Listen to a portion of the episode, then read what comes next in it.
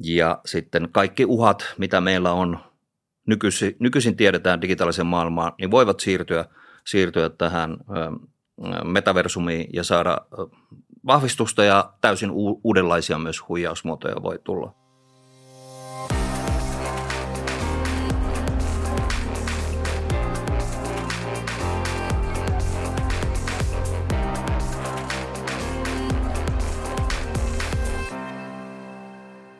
Turvassa 365 podcasti. Mä tällä kertaa on metaversumi. Mikä ihme se oikein on? Mihin sitä käytetään nyt ja tulevaisuudessa? Mikä siinä on hypeä ja mikä ei? Miten metaversumi tulee osaksi viranomaisten ja turvallisuuskriittisten toimijoiden työtä?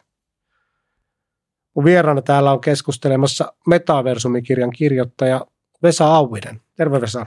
Terve, terve. Hienoa olla täällä tänään juttelemassa tulevaisuuksista, teknologioista ja sitten metaversumista ja tekoälystäkin ehkä vähän. Ja minä olen erillisverkkojen teknologia- ja turvallisuusjohtaja Antti Kauppinen. Tervetuloa kuulolle.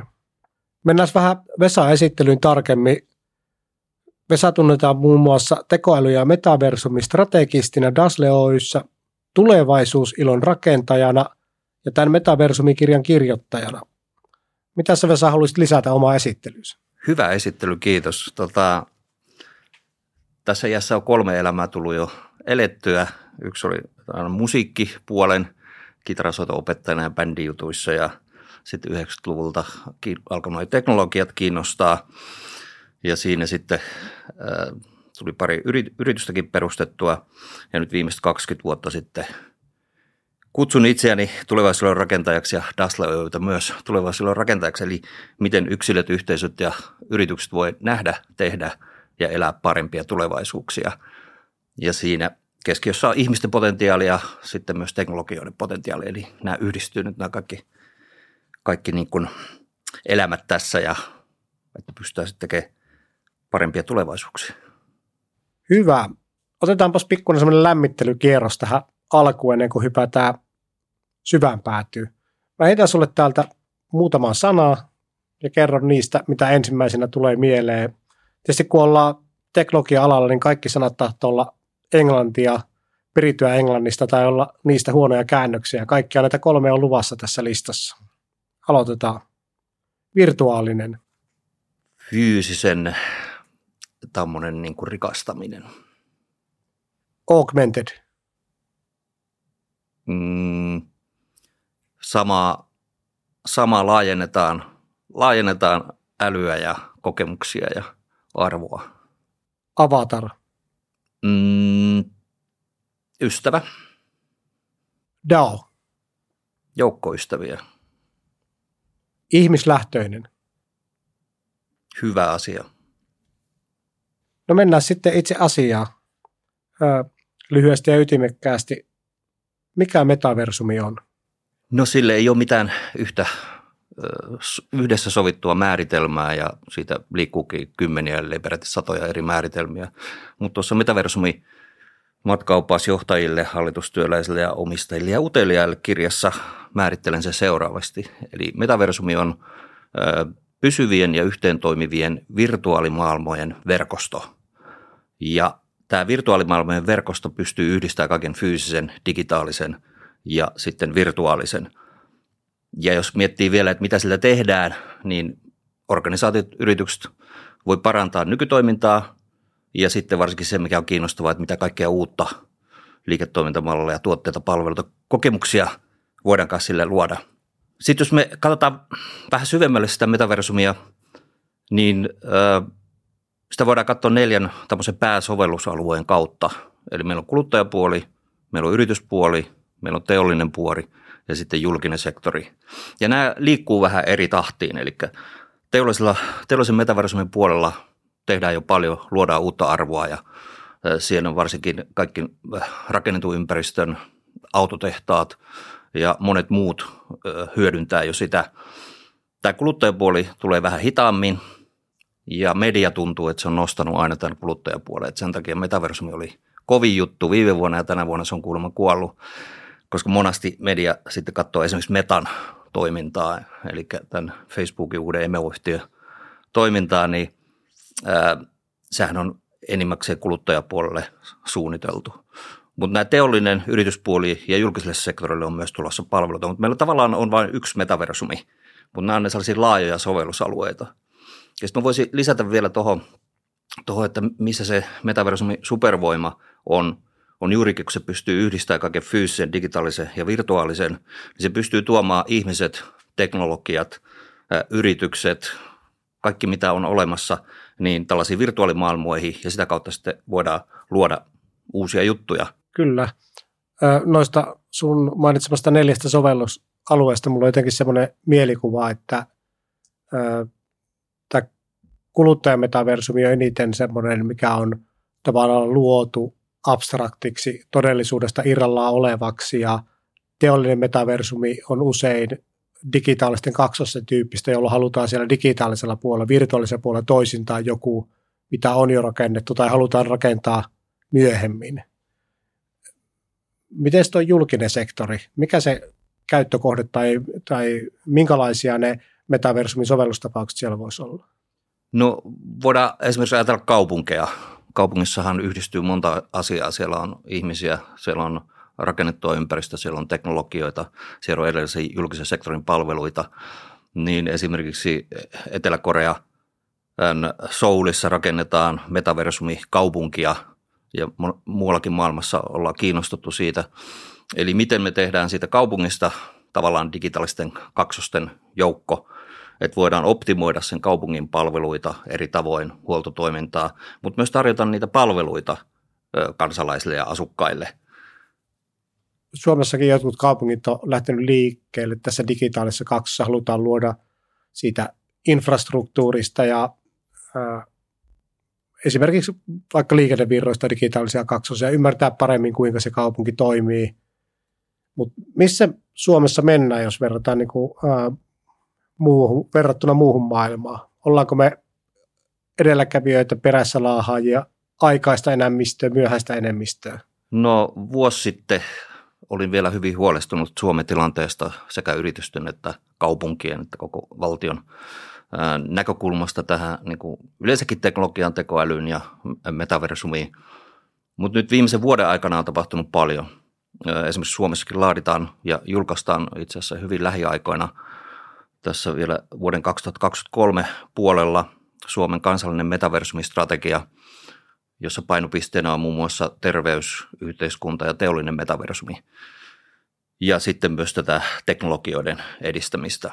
Nokia on lähtenyt vahvasti mukaan, eri kaupungit on kiinnostuneita ja kaupunkipuolella puhutaankin, että smart city, älykkäät kaupungit, niin niistä tulee kognitiivi, kognitiivi metaverse-sitejä. Niin mä sanoisin, että me ollaan vähän kiritty tässä, mutta ei me mitenkään edelläkävijöitä olla. Eikä se välttämättä ole huono, että ollaanko edelläkävijöitä, mutta tärkeää, että me ollaan mukana siinä työssä, koska muuten äh, meille saattaa käydä semmoinen, että kaikki teknologiat, alustat tarjotaan kiinalaisten taholta tai äh, jenkkien tahoilta, vähän niin kuin nykyäänkin isot teknoyritykset alustataloutta tarjoavat.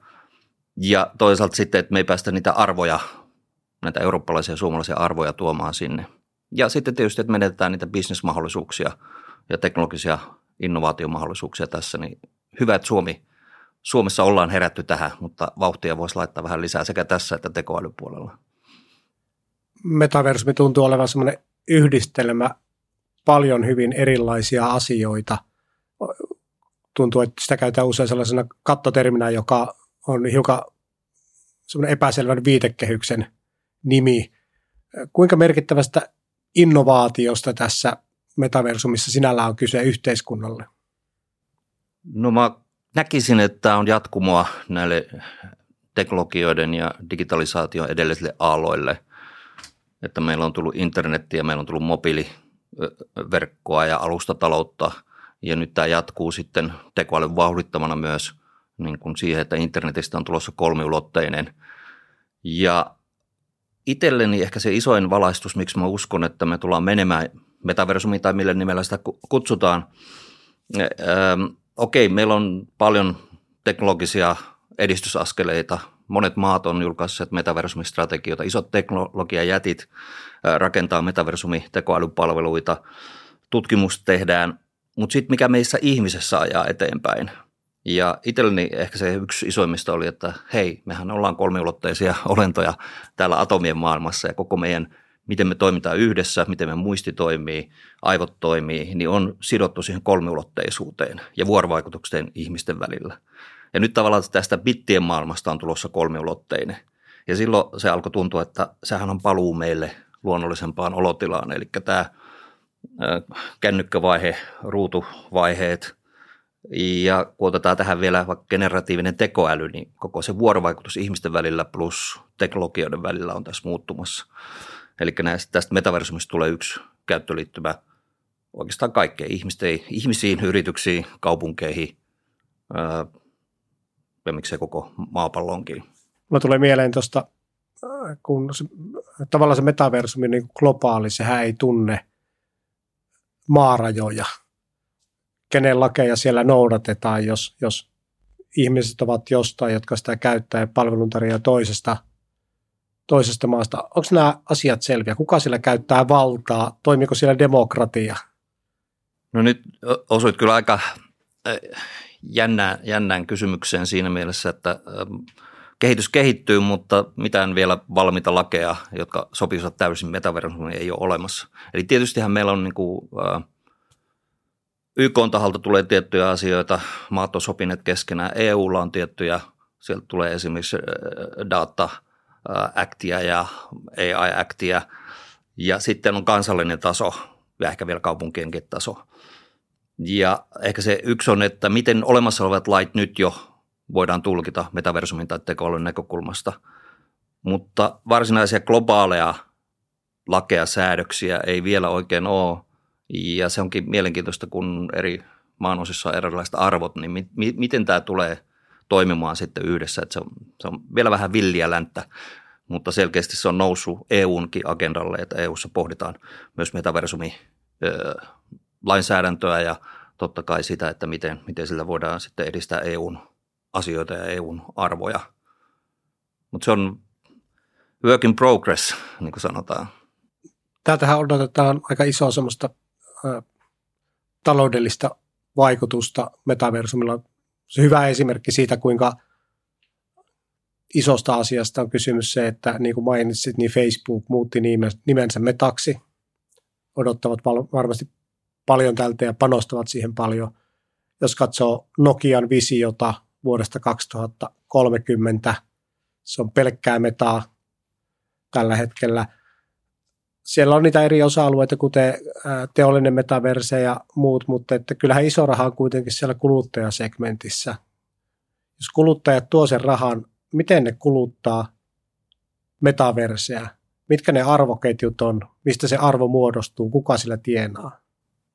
Niin, metaversumihan on oikeastaan vasta rakentumassa ja meillä on joukko erilaisia toimijoita ja virtuaalimaailmoja, jotka ei vielä toimi yhteen. Eli tästä tullaan myös tähän standardointiasiaan, että standardit on kehitteillä ja Metaverse Standards Forum muun muassa ehkä suurin yhteenliittymä tässä, jossa on kaikki teknologiatit ja erilaisia toimijoita, niin yrittää edistää avointa ja yhteen toimivaa metaversumia. Ja siihen liittyen myös, että Apple on se yksi teknologiatti, joka on aina mennyt vähän omaa polkuaan, ei ole mukana siinä liittymässä, mutta on liittynyt tämmöiseen kuin Alliance for Open USD, eli USD on yksi standardi siellä metaversumistandardissa hyvin keskeinen. Ja tämä, että Apple on liittynyt siihen mukaan, niin on vahva vinkki siitä, että tämä yhteentoimivuus edistyy. Ja nyt kun me päästään siihen yhteen toimivuuteen, niin sitten alkaa nämä taloudelliset hyödyt myös kuluttajapuolella tulla. Kuluttajapuolella tulee vähän, vähän niin kuin jälki, käteen. Et teknologiat siellä laitepäässä on vielä kehitteillä ja sitten toisaalta ähm, ähm, kun nämä maailmat ei toimi yhteen, niin siellä sitten on tiettyjä isompia pelialustoja, virtuaalimaailmaa, Robloxia, monta muuta, jossa sitten kuluttajapuolella varsinkin on tuo viihdepelit, tapahtumat, matkailuun liittyvät asiat. Kaikki, mitä me tehdään fyysisessä maailmassa, niin voi tapahtua täällä virtuaalisessa maailmassa.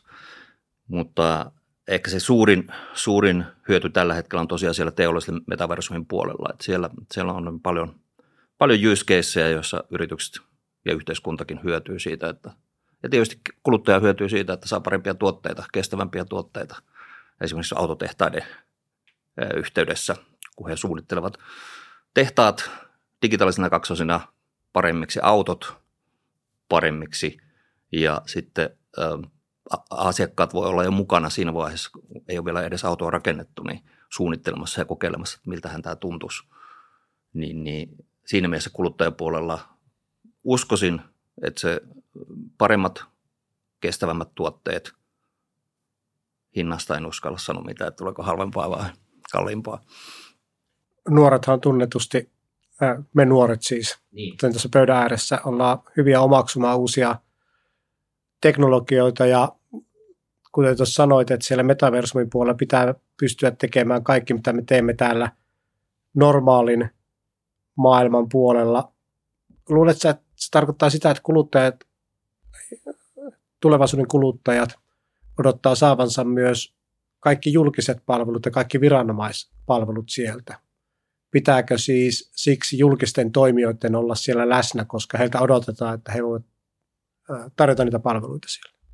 Mun mielestä pitää ihan niin monestakin näkökulmasta, että ymmärtää sitä, mitä siellä metaversumissa tapahtuu ja miten nämä eri teknologiat, tekoälyt ja XR-teknologiat ja muut linkittyy siihen.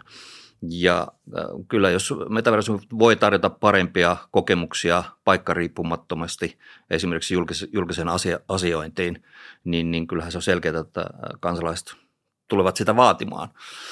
Ja tietysti on hyvä, että jos Suomessa pystytään tarjoamaan niitä, että nyt tietysti kun tämä on globaalia juttuja, niin niitä palveluita voidaan sitten hakea myös muualta.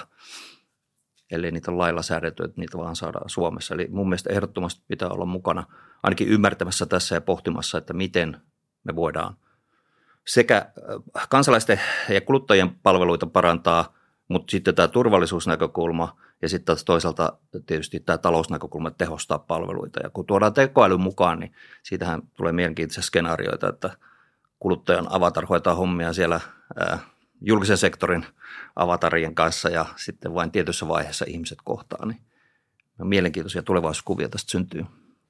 Erillisverkkojen asiakaskunta koostuu turvallisuuskriittisistä toimijoista. Jos haluaisi tässä kuulijoille kertoa vähän sitä segmentistä, mitä se tarkoittaa, niin sitä voisi kuvata vaikka sille, että silloin joko siniset vilkut katolla tai maastopuku päällä tai molempia. Niin silloin se yleensä kantaa meidän palveluita ja ratkaisuja mukana. Mitä se tulee tarkoittaa, että ollaan metaversumissa sille meidän asiakassegmentille tulevaisuudessa? Mihin pitää varautua? Mistä pitäisi olla huolissaan? Ehkä nyt vaikka sitten laivalvojen näkökulmasta. No ehkä siihen tulee mieleen muutama näkökulma. Yksi on tietysti se, että kun metaversumissa ja virtuaalimaailmassa tapahtuu kaiken näköistä, niin ollaan mukana siellä valvomassa. Interpol muun muassa on tehnyt tämmöisen Policing in, in Metaverse-raportin ja pohtii sitä, että miten siellä itse virtuaalimaailmassa voidaan tehdä asioita eettisemmin, kestävämmin, turvallisemmin.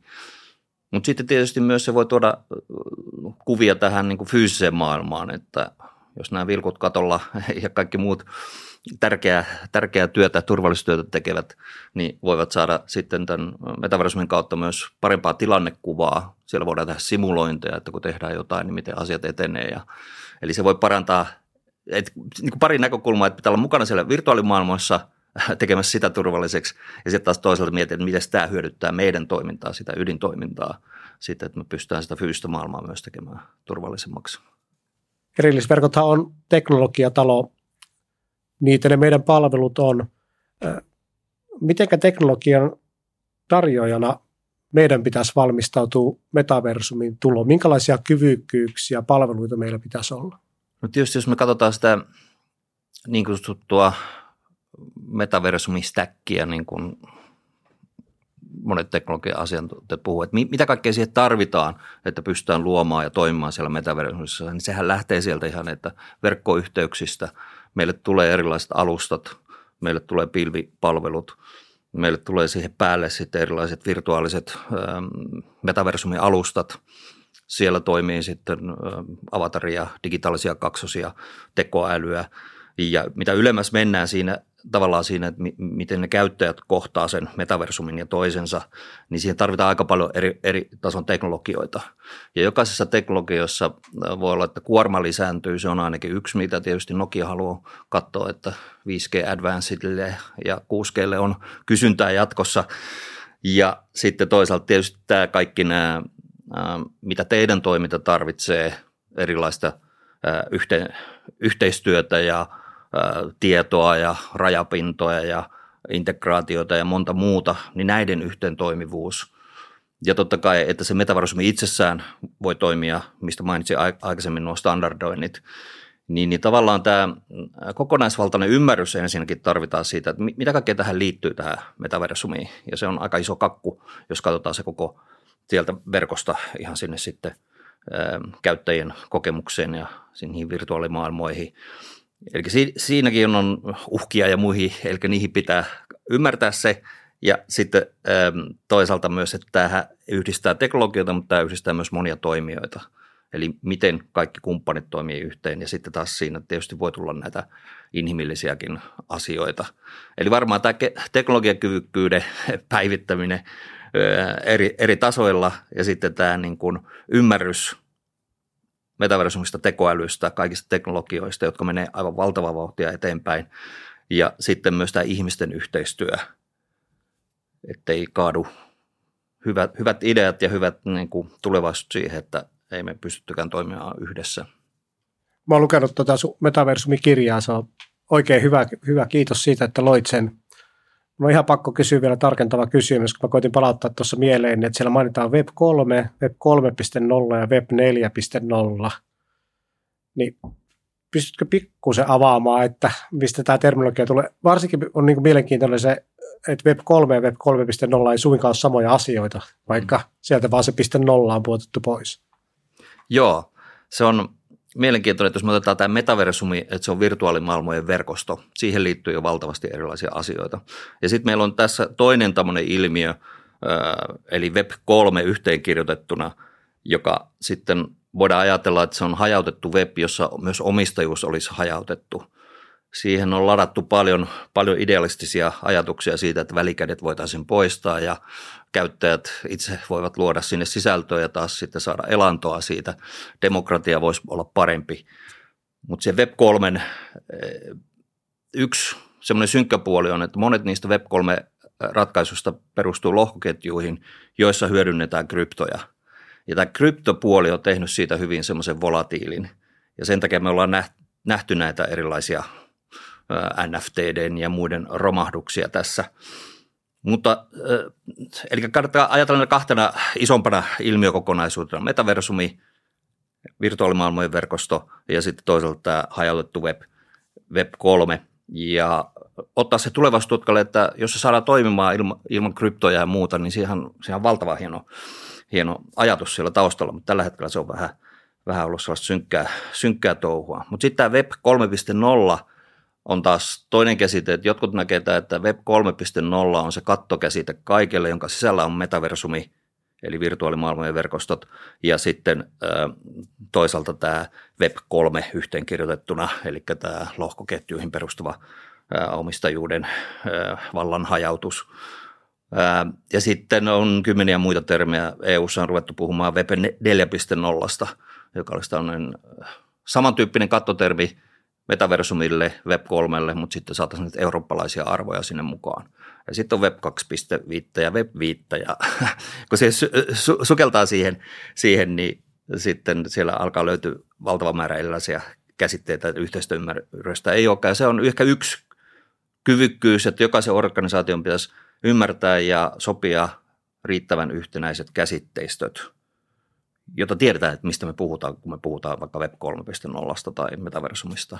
On mielenkiintoista, kun tavallaan ne uhkat kohdistuu osin niihin kryptoihin, mutta toisaalta se kryptojen rakenne mahdollistaa se lainsäädännön asettamisen, kun niihin sisältyy sisällä rakennettuna jotain kontrollimekanismeja. Eli lainsäädäntö on toisaalta riippuvainen kryptoista siinä, että niitä lakeja voidaan asettaa sinne metaversumin puolelle ja kuulostaa niin riskialttilta ja hurjalta. Että mainitsit tuossa, että ehkä se voidaan toteuttaa joskus silloin kryptoja, niin sitä odotellessa. Joo, ja sitten että se on hyvä myös ajatella, että metaversumin nykyiset palvelut, varsinkin teollinen metaversumi, yrityspuoli ja julkinen sektori ei tarvitse Web3 eikä välttämättä kryptoja eikä mitään muita. Että tähän Web3 liittyy nämä alussa nämä DAOt ja NFTt ja monet muut, jos on paljon lupausta, mutta se on vielä vähän sellaista hyvä pitää tulevaisuustutkalla, valmistautua uhkiin, mutta yrityskontekstissa varsinkin niin hyvin varovaisesti kannattaa sillä puolella edellä. Ja metaversum, kun ei tarvitse Web3, niin siinä mielessä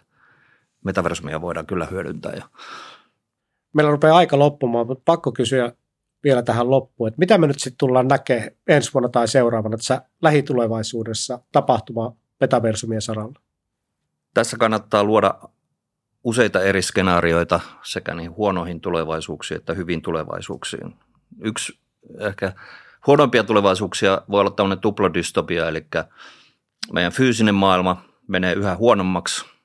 Meillä on ilmastokriisit ja inhimillisiä ongelmia ja muita, ja ihmiset yhä enemmän pakenisivat sitten näihin virtuaalimaailmoihin. Mutta jos nämä virtuaalimaailmat ja metaversumi on rakennettu tämmöiseksi, niin kuin, että ihminen on se tuote, eli koukuttaviksi dopamiinipommeiksi, ja siellä vaan mainostetaan ja manipuloidaan, niin sitten meillä menee sekä fyysinen maailma että virtuaaliset maailmat, metaversumi, kuralle. Ja siinä mielessä tietysti uhkapuolelta kaikki nämä, että jokaista meistä voidaan tehdä vaikka tällainen digital evil twin, ja sitä kautta niin kuin kukaan ei tiedä, että me ollaankin siellä puolustamassa vaikkapa Venäjä, Venäjän sotaa tai muuten huijaamassa ihmisiä. Ja sitten kaikki uhat, mitä meillä on nykyisin, nykyisin tiedetään digitaalisen maailmaan, niin voivat siirtyä, siirtyä tähän metaversumiin ja saada vahvistusta ja täysin uudenlaisia myös huijausmuotoja voi tulla.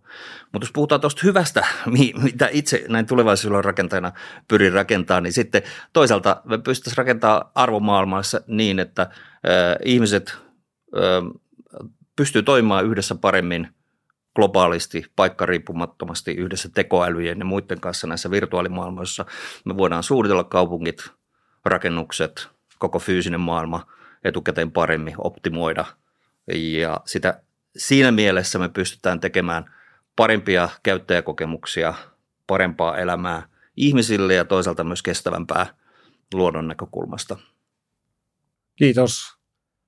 Tämä oli erittäin hyvä podcast ja tosi mielenkiintoinen semmoinen pikkusen konepelli alle katsominen tähän metaversumien maailmaan ja viimeistään seuraavan kerran tavataan sitten, kun Espoosta Otaniemestä tästä erillisverkkojen toimistosta ja meistä on luotu digitaaliset kaksoset johonkin metaversumin osa-alueesta ja kuulijat voi sitten avatareineen olla läsnä täällä meidän kanssa. Vesan kirjoittama Metaversumi-kirja saa tilattua kauppakamarista ja mä itse tätä lueskellut. Täytyy sanoa, että yritin lukea kokonaan tähän nauhoitustilaisuuteen mennessä, mutta en ihan ehtinyt, mutta että kyllä meillä tässä jutuaihetta riitti näinkin. Kiitos Vesa vierailusta. Kiitos, oli hienoa vierailla täällä ja aina kun ilo kun pääsee juttelemaan tekoälystä, metaversumista ja paremmista tulevaisuuksista. Niin ja kiitokset myös kuuntelijoille. Ja tervetuloa osallistumaan esimerkiksi somekanavissa erillisverkkojen tileillä tai laittamalla meille viestiä osoitteeseen viestintä erillisverkot.fi. Kuullaan taas ja muistetaan, että turvallisuus tehdään yhdessä.